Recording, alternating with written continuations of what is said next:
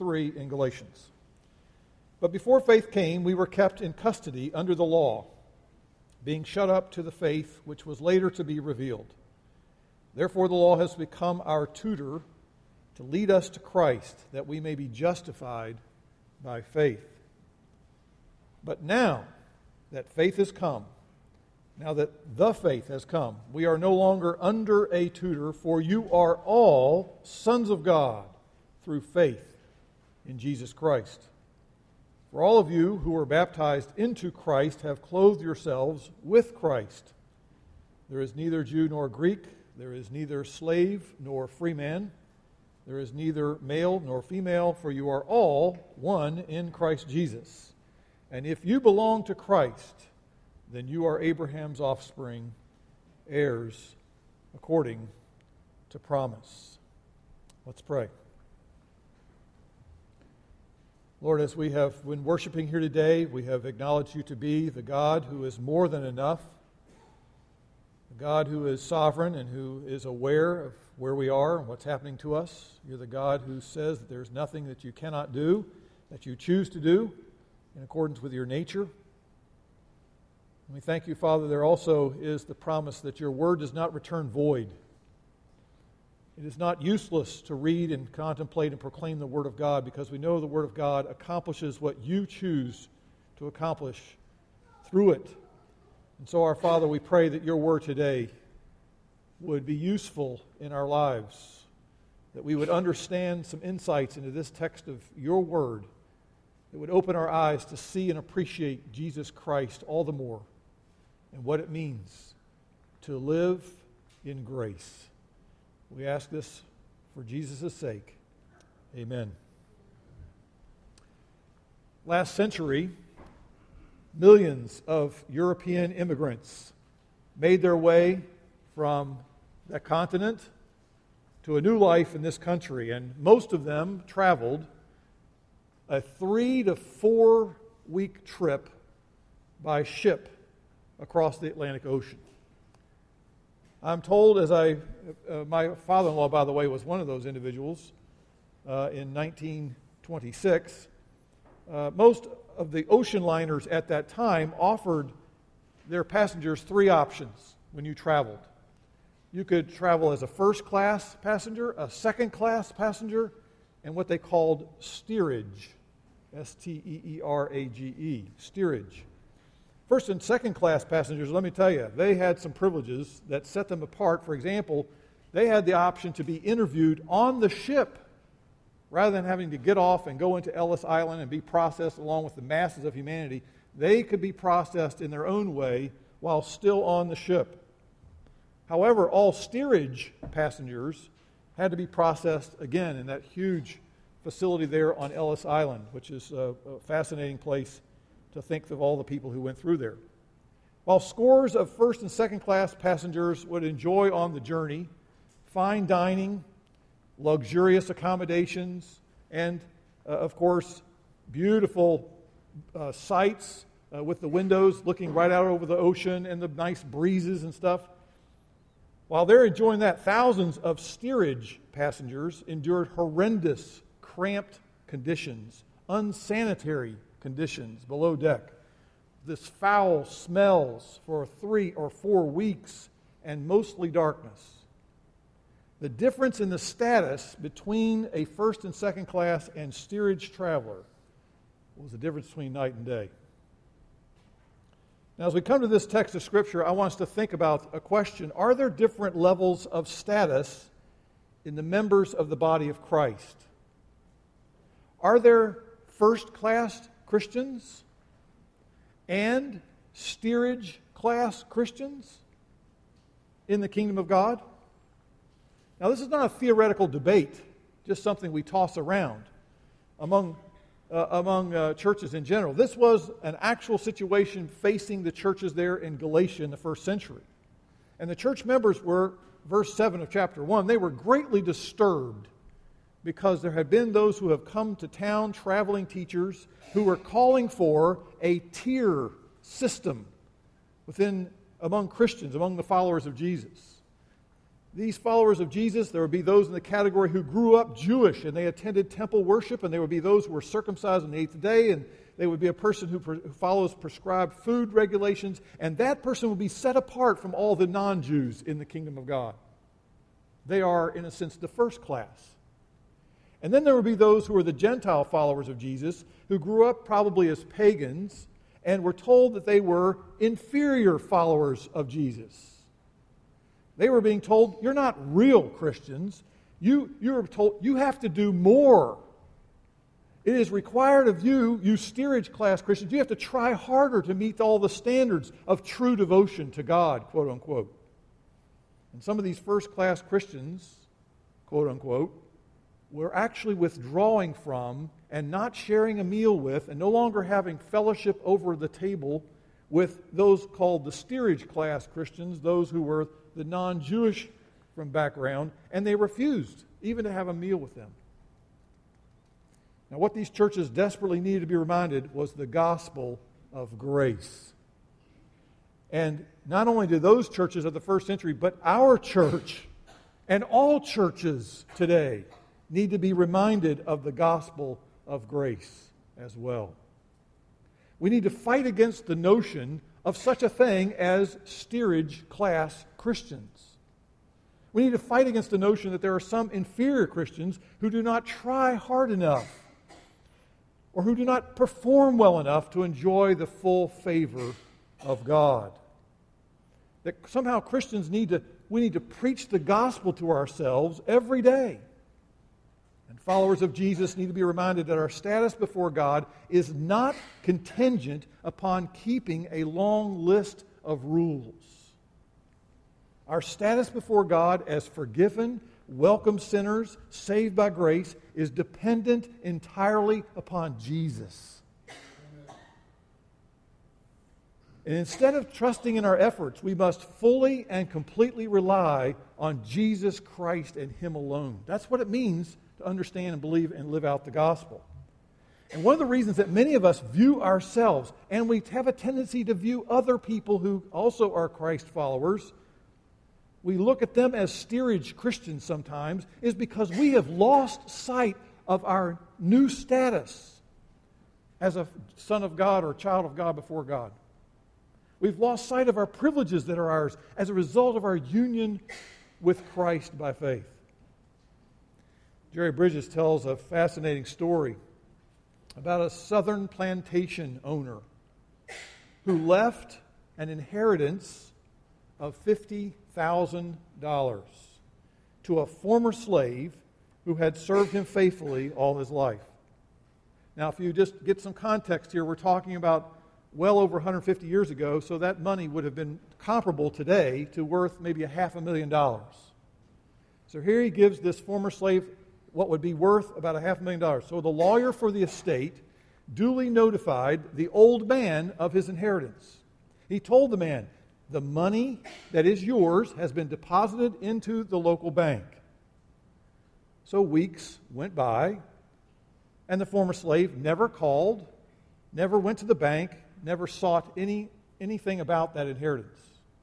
So finally, the banker called the man and had him come in, told him, and said, Listen, you have $50,000 in this bank that's available that you can draw upon that at any time. The old man thought for a moment looked up and he said, Sir, do you suppose I could have 50 cents to buy a sack of cornmeal? Not having handled money most of his life, the former slave had no comprehension of his wealth. He was clueless. As a result, here he is asking for 50 cents when he could have easily had much, much, much more. And I think that's the plight of many Christ followers today. I'm not talking about money now, we're talking about the wealth of what we have in Christ.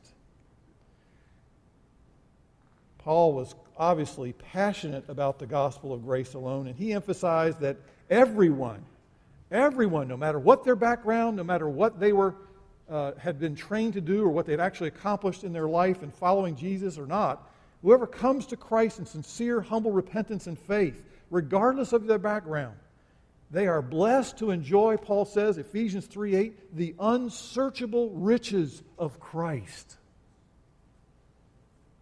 And one of the issues the early church had to overcome was this wall of separation that had now begun to be built, which was contrary to the gospel itself. It was dividing Christians in two classes first class and steerage class, in a sense, the Jews and the Gentiles. And the gospel of grace elevates sinners from any and every background, and it unites them together in Christ. And last week we began to explore several changes that result from the gospel of grace. I want to expand on that. We are going to get back to Galatians 3, and I want us to jump in right at this point. If your Bible is open, look at verses 25 and 26. Now that faith has come, the faith, the Christian faith has come, we, that is, many people who had a strong Jewish background and who were under the law for all those years in Moses' teaching, we are no longer under a tutor, for, we, for you are all sons of God. Notice the you there as opposed to we. You, meaning all of you, not just some of you, all of you within the churches of Galatia, are sons of God through faith in Jesus Christ. So, point number one in relationship to God, we enjoy a new status. We said this last week sonship sonship. Now, one of my points last week was to contrast that those who are relating to God in a position of being under the law, that is, they're being trying to relate to God by keeping a long list of rules, is that it's the complete opposite of what it means to relate to God on the basis of grace. These are totally opposite ways of relating to God. The law functions and serves as a tutor, as a, as a prison warden, and he's pointing out constantly our moral debts as we fail time and time and time again to, to live a life that perfectly keeps the law. And living under the tutelage of the law, which continually reminds us of our shortcomings, was never meant to be a permanent way to relate to God. It was designed to prepare us for a life of relating to God through Jesus Christ. And if we're joined to Christ by faith and we're relying upon Jesus' perfect righteousness, that is, Jesus' perfect keeping of the law, which he did, he was no sin in him, then we are no longer considered to be minors. Every believer is granted the full status of being a son of God. And I say, why doesn't the text say son and daughter of God? Why doesn't it just use the general term children? I think it's important to keep the word son there because he's not talking about whether you're male or female. He's talking about you have a privileged status, something that was enjoyed by those who were the sons. You have a status of being sonship. What does that mean? You have the benefit of being an heir of the Father. You are a person who, no matter your background, no matter your performance in keeping the law, if you are a true believer in Christ, you enjoy the full status of being a son of God. That means that every Christian, here we look in the notes, every Christian on the basis of grace has a full share in God's infinite and eternal inheritance. I just want to expand on that just for a moment. Let that settle in. We have a full share of God's infinite and eternal inheritance. If that's not enough to rock your socks, think about this Romans chapter 8. In Romans 8, we are told that those who are led by the Spirit of God are the sons of God. So if the Spirit of God lives within you, you are truly a person who has come to faith in Christ. There's the evidence the Spirit of God has regenerated your heart. You're born again. Verse 17 Since we are children of God, we are also heirs, heirs of God. And watch this. And fellow heirs or joint heirs with Christ. Wow. Chew on that for a moment. Through faith in Jesus Christ, every believer has been granted a, a, guaranteed share in the inheritance that God bestows on his sons. Now, the, it's important to understand the tradition of Jewish families at the time Paul wrote these words was to give the vast, largest majority of an inheritance to whom? The firstborn son. He was the one who got the vast majority of it because he was the one who would then sort of be responsible to help carry out all the affairs of the father, make sure everything was taken care of. And so that's the way the Jewish folks would do it. But by contrast, Roman families, on the other hand, gave to each child an equal amount of inheritance. And so in the gospel, every believer shares in the full inheritance of God. Not one believer is left out. Even more amazing is that if we are united to Christ by faith through the gospel of grace, all of us share in the same exact inheritance that Jesus receives by divine right. And what is that inheritance? Well, I'll just give you a clue. Hebrews chapter 1, verse 2 tells us that Jesus is the heir of everything in the universe. He owns everything. It's all going to be given back to him. He's the one that made it. He gave it to the Father. and Father says, okay, because sin entered into the world, sin entered into creation, things are fallen. Jesus comes, He redeems the world and His creation, He buys His own people. And then what does He do? He's going to redeem the world and give it right back to the Father. And He shares in all that inheritance. We share in Jesus' inheritance not because we deserve it, but because in the gospel, God deals with us in grace. And if you really begin to understand that, you'll see it all throughout Scripture. Look, at just let me another verse here in 1 Peter chapter 1. 1 Peter 1, a verse we memorized some time ago, tried to. Verses 3 and 4 says, According to God's great what? Mercy. According to God's great mercy, what happened? God caused us to be born again to a living hope through the resurrection of Jesus Christ from the dead. To do what?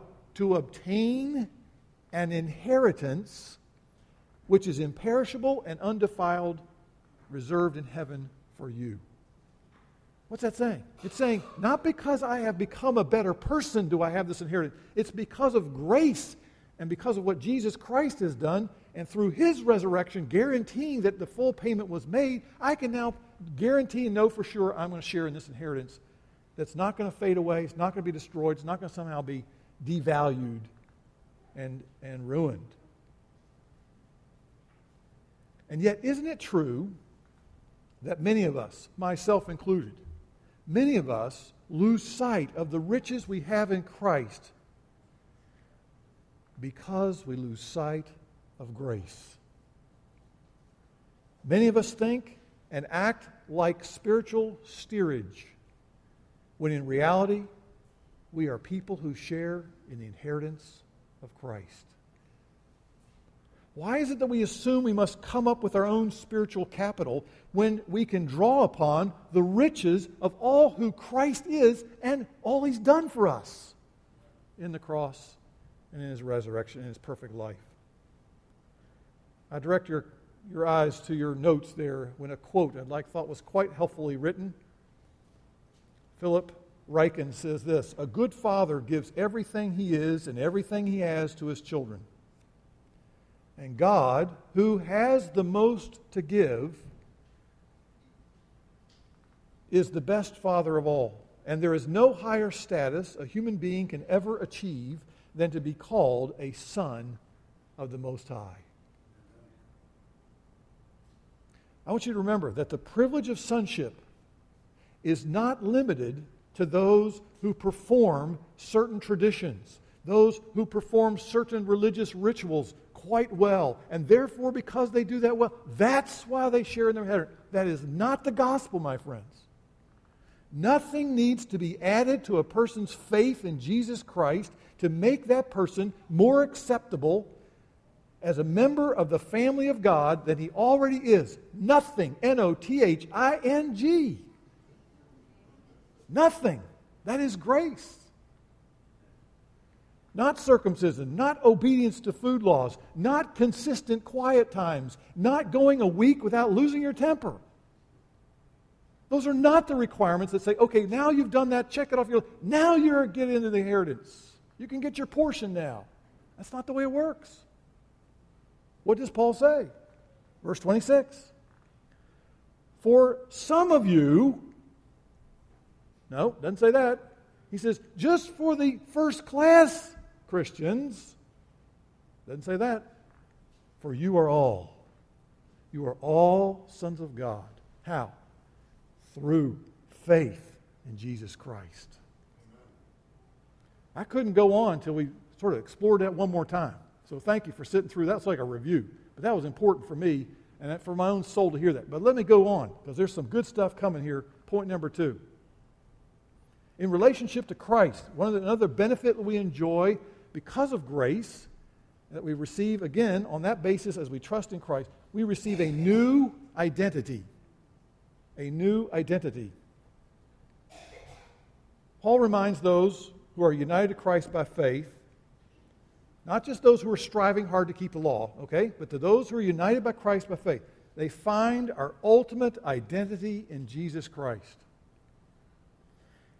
And I think it's important, verse 27, to understand some of the background to help see if we can gain a little bit insight as to what the audience might have understood Paul to say when he alludes to this phrase, because it's a very unusual phrase. All of you who are baptized into Christ have clothed yourselves with Christ. Now, you, like me, you scratch your head and say, What are we talking about here? This mystical, deep, profound verse. Well, listen to this background of a common experience of a Roman boy. When he had his coming of age experience, it, it, we would understand that to include that in a Roman family, when he reached the age of maturity, which was judged by the father, the father would determine, you've reached the age, I can see it now, you've been under the tutelage of this, this tutor for all these years, about ages of 15 to 17, the father would perform a ceremony by which he would then receive from the child who would take off a toga that this child had been wearing all the years he's been under that tutor. The toga there in the, in the, in the uh, Latin is toga praetexta, it means a covering, that's what toga means, covering, with a border. A covering, a, a, a toga with a border or a fringe on it. And what that meant was that this particular toga had a purple border all along the edge of it. It set him apart as this is a person under a tutor. He is not yet a full son of the Father. He is not yet a full citizen of Rome. He is just under a tutor. And the father would take that particular toga he'd been wearing all these years, and he takes away from it, and in its place, the father presents him a pure white toga called the toga virilis, which means the toga of a man. And he hands him this toga, and at this time, the young man puts that on, leaves his right arm exposed. That's the way the Romans would wear it, wrapping it all around, you know, and he's got the right arm out here. And at this point, wearing this white toga virilis, he is now identified as a full son of the Father with all the rights given to him. And at the same time, his name at this point is now added as a full citizen of the Roman Empire. It is very significant to wear this white toga virilis. And I'm sure this is what Paul has under he I know he himself had this experience. He grew up in a Jewish home, but he also grew up with Roman parents, and so he had this coming of age. He says when he was arrested, I am a citizen of Rome. You must, I appeal to Caesar. He, he was a Roman citizen. So he went through this, and many people obviously had also to whom he was writing. It was a badge of Roman citizenship to have this white toga virilis.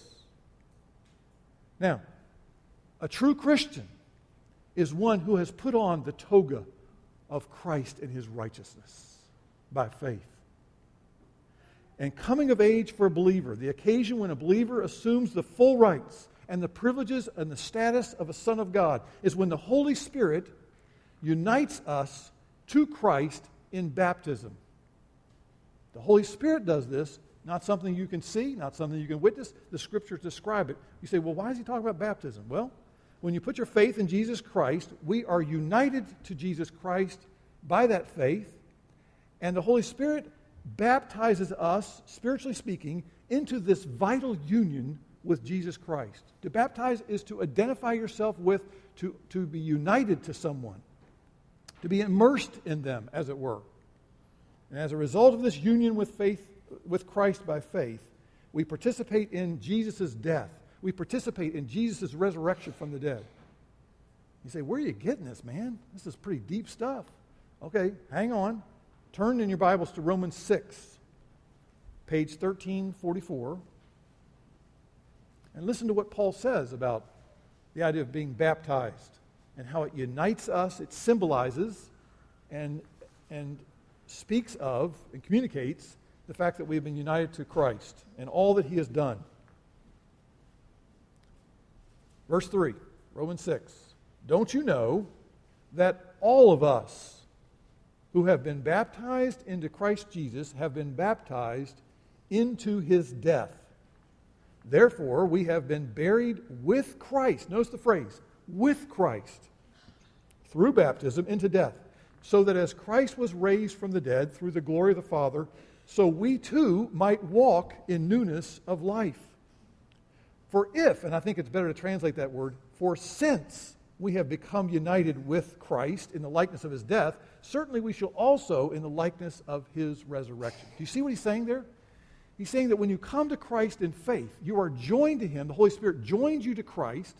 And in joining you to Christ by that faith, you can share now in what Christ accomplished on that cross. That meant that Christ died to sin once for all. Your old life has died. And that old way of living is done with. The old way of living is, is now finished because you've died to all that. You now, because you've been united to Christ, you also been united to his resurrection. You've been raised now to a new life because of Christ and your union with Him.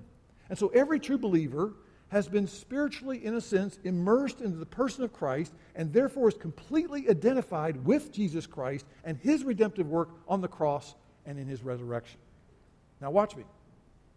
You say, does that mean then, are you saying that water baptizes, water baptism saves a person?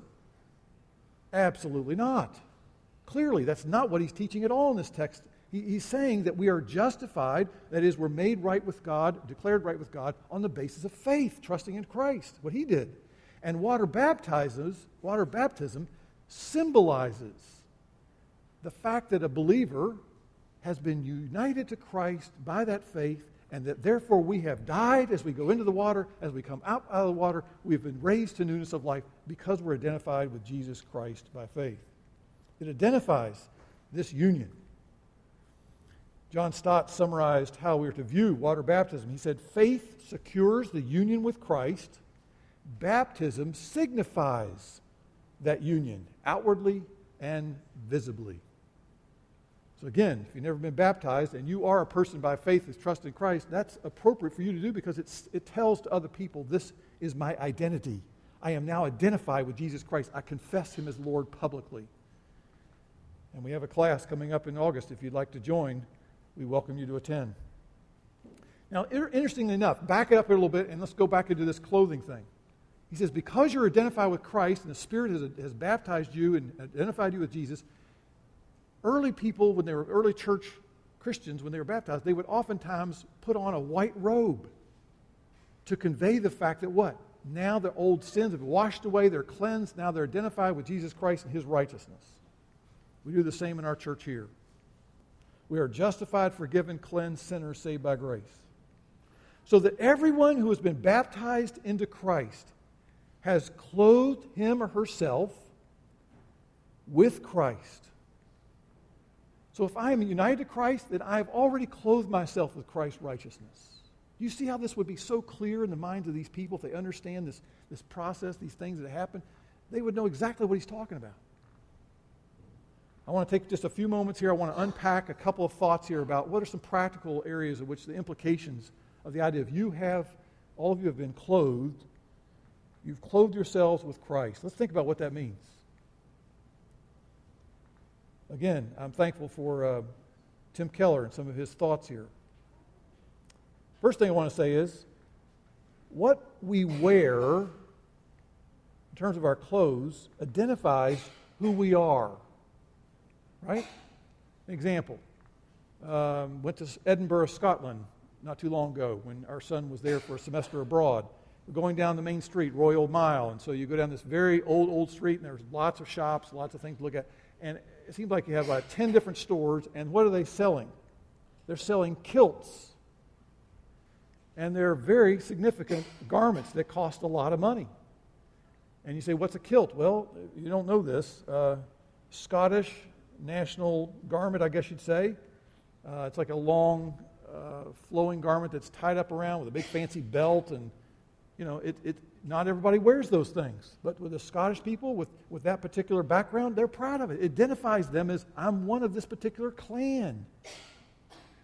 There are other things that people wear that signifies that. There are saris that Indian in the subcontinent, all sorts of women wear these long uh, uh, pieces of garment that are uh, never stitched. They're just they wrap them around their body. It, it, means different things, different people, but that's a particular garment that's worn there. There's there's other people you might run into uh, if you go over to Stony Brook. They'll wear a white lab coat that says Stony Brook Medical Center on it. It identifies them as most likely a doctor or someone in training to be a doctor in that particular hospital. Some of you have run into and you've met some of uh, those law officers who are wearing a uniform as a police officer, signifying this is their identity, this is their role that they're playing. Whether it's a, a military uniform, you might see someone with it. Oftentimes, it helps people understand who we are in our role assigned to us and given to us in life. When we clothe ourselves with the Lord Jesus Christ, we affirm a very important point. Our true identity is found in Him. It is not found in us accomplishing things a certain way, being able to have a certain level of, of performance as a Christian or follower of Jesus. No, it says, when I have clothed myself with Jesus Christ, I am not saying that other people define me. I am not saying that my failures define me, but the person who defines me and my identity is defined by Jesus Christ and Him alone.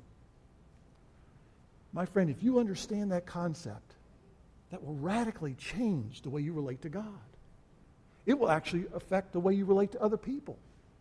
Because no longer are you striving and somehow trying to impress other people by trying to be somebody that you're not, you're saying, I am what I am, a sinner. I'm a person who is desperately in need of grace. I have found that grace in Jesus Christ. I'm clothed with Jesus and his righteousness. I, my identity is wrapped up in Jesus. It's huge. Why, why do teenage, uh, teenagers put so much emphasis on what they wear? Because it gives them identity with someone else who they share certain uh, values and certain ways of thinking of how they want to see themselves. It, it puts them in a certain group. My friend, what you do and what you don't do does not define you. Our true identity is found in Jesus Christ. Next time you put on your favorite dress, next time you put on that favorite shirt, next time you're putting on something that you find to be a significant art of garment, and you're putting your clothes on the morning, say to yourself, I am clothed with Jesus Christ. It's His righteousness that gives me dignity, gives me a new identity, gives me life anew. It is in Christ. It is not in what I'll accomplish today or not accomplish today. There's more we could say about that. I want to move on. Secondly, another implication is because we have clothed ourselves with Christ, we're reminded to continually act and think as if Jesus is directly before us as if Jesus is directly beside us, as if Jesus is directly with us. Jesus is interested and participates in every aspect of your life.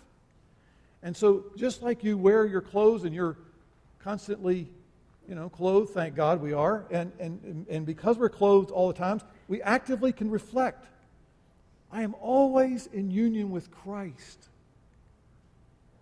It is Christ's abiding presence that's with me. At this moment where I am, Christ is with me. I am new person in Christ. I am not just what I used to be. I am now a son of God. And with that understanding, it affects what kind of choices you begin to make, how you choose to live, and what you do. Back up to Romans chapter 13, just for a second. Page 1352.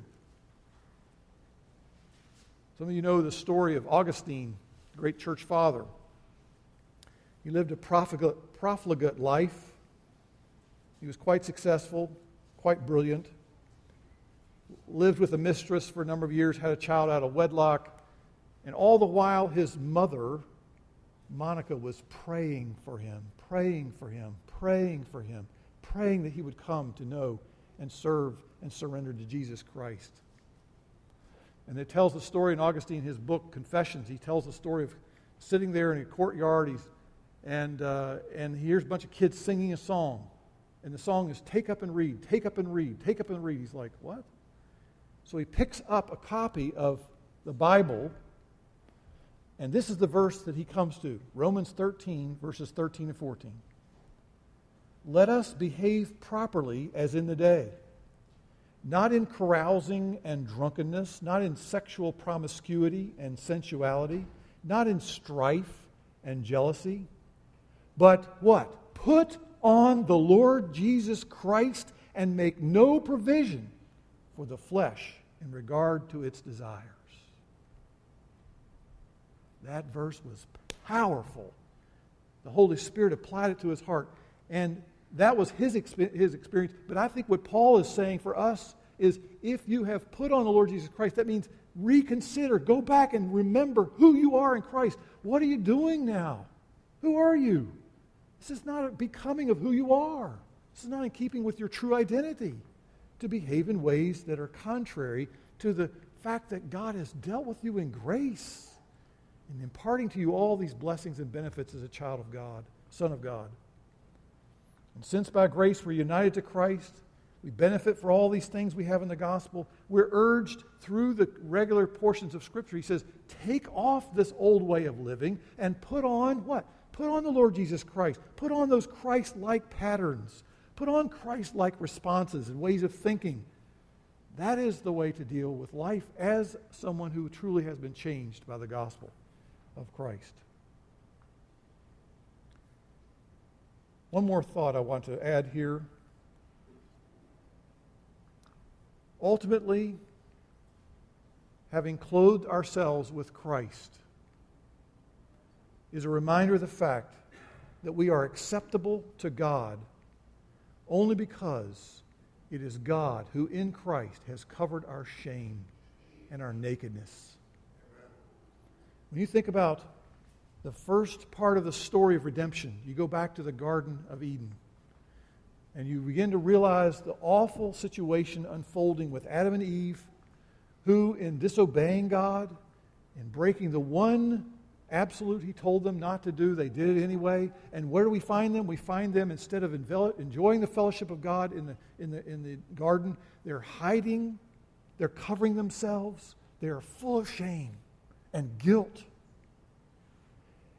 and what did we read then? We read in Genesis 3:21 that God clothed Adam and Eve with skins of animals on the basis of his grace. He did not wait for them to somehow make a payment, to somehow change their ways, to somehow improve their lot in life, and somehow give him something in return.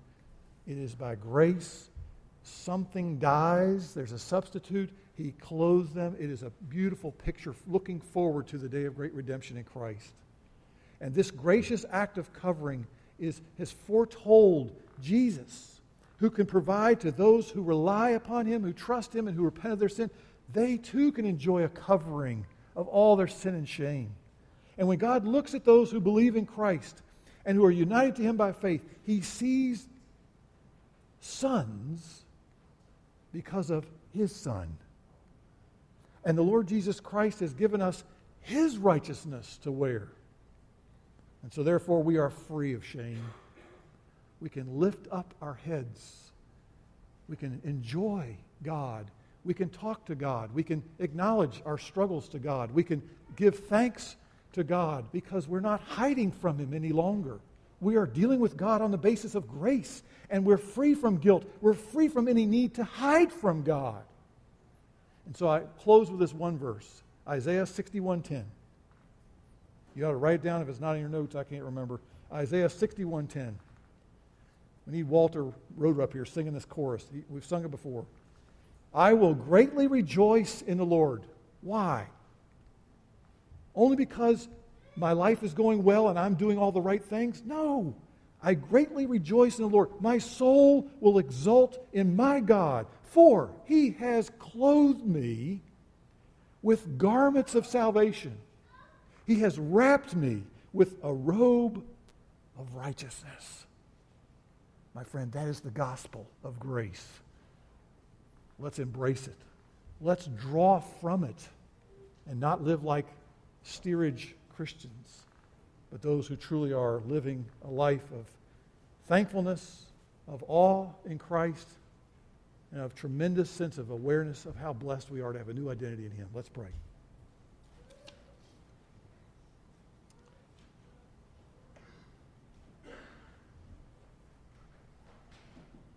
Lord Jesus, I know all of us know what it is to be ashamed. All of us know what it would be to have our true selves put on display somewhere, listing all of our thoughts, listing all of our secret desires, listing all the things we've said, all the vain and ridiculous things we've said to ourselves or to other people.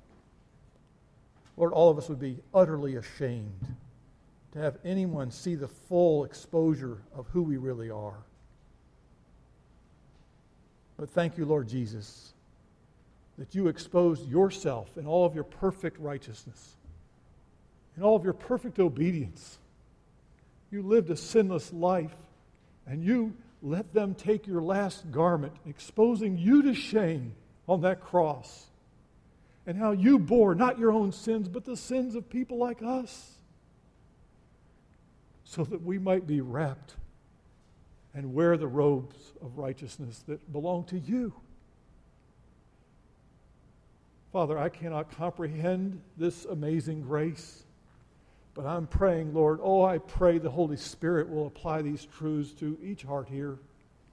There may be some here, Lord, who are still hiding from you still cowering, still trying their hardest to try to do something to become a better person so that they could at least deal with some of that guilt and that sense of shame.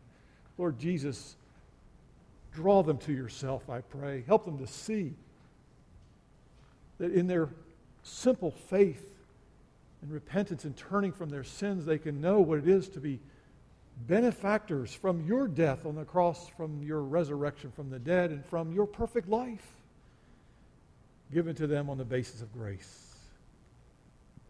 Lord, I pray that you might bring new life, a new identity to those who are still living a life cut off from you. And Father, I pray for those of us who are living as steerage Christians, who are not at all enjoying the wonders of being clothed with Christ. Those of us who live every day as if we are outcasts and orphans, when truly we are sons of God, sharing in the full inheritance along with Jesus. Oh, Father, open the eyes of our hearts, I pray. Give us joy. Give us joy in the gospel of grace. Set us free, Lord. Help us to enjoy all that we have in Christ and to therefore begin to live in such a way that our new identity shapes how we conduct ourselves. Not because we're trying to improve ourselves to find acceptance, but because we understand the gospel and because we understand grace. So, Lord, we plead to you, we beg of you, work this in my heart and work it in our hearts, we pray. In the name of Christ, amen.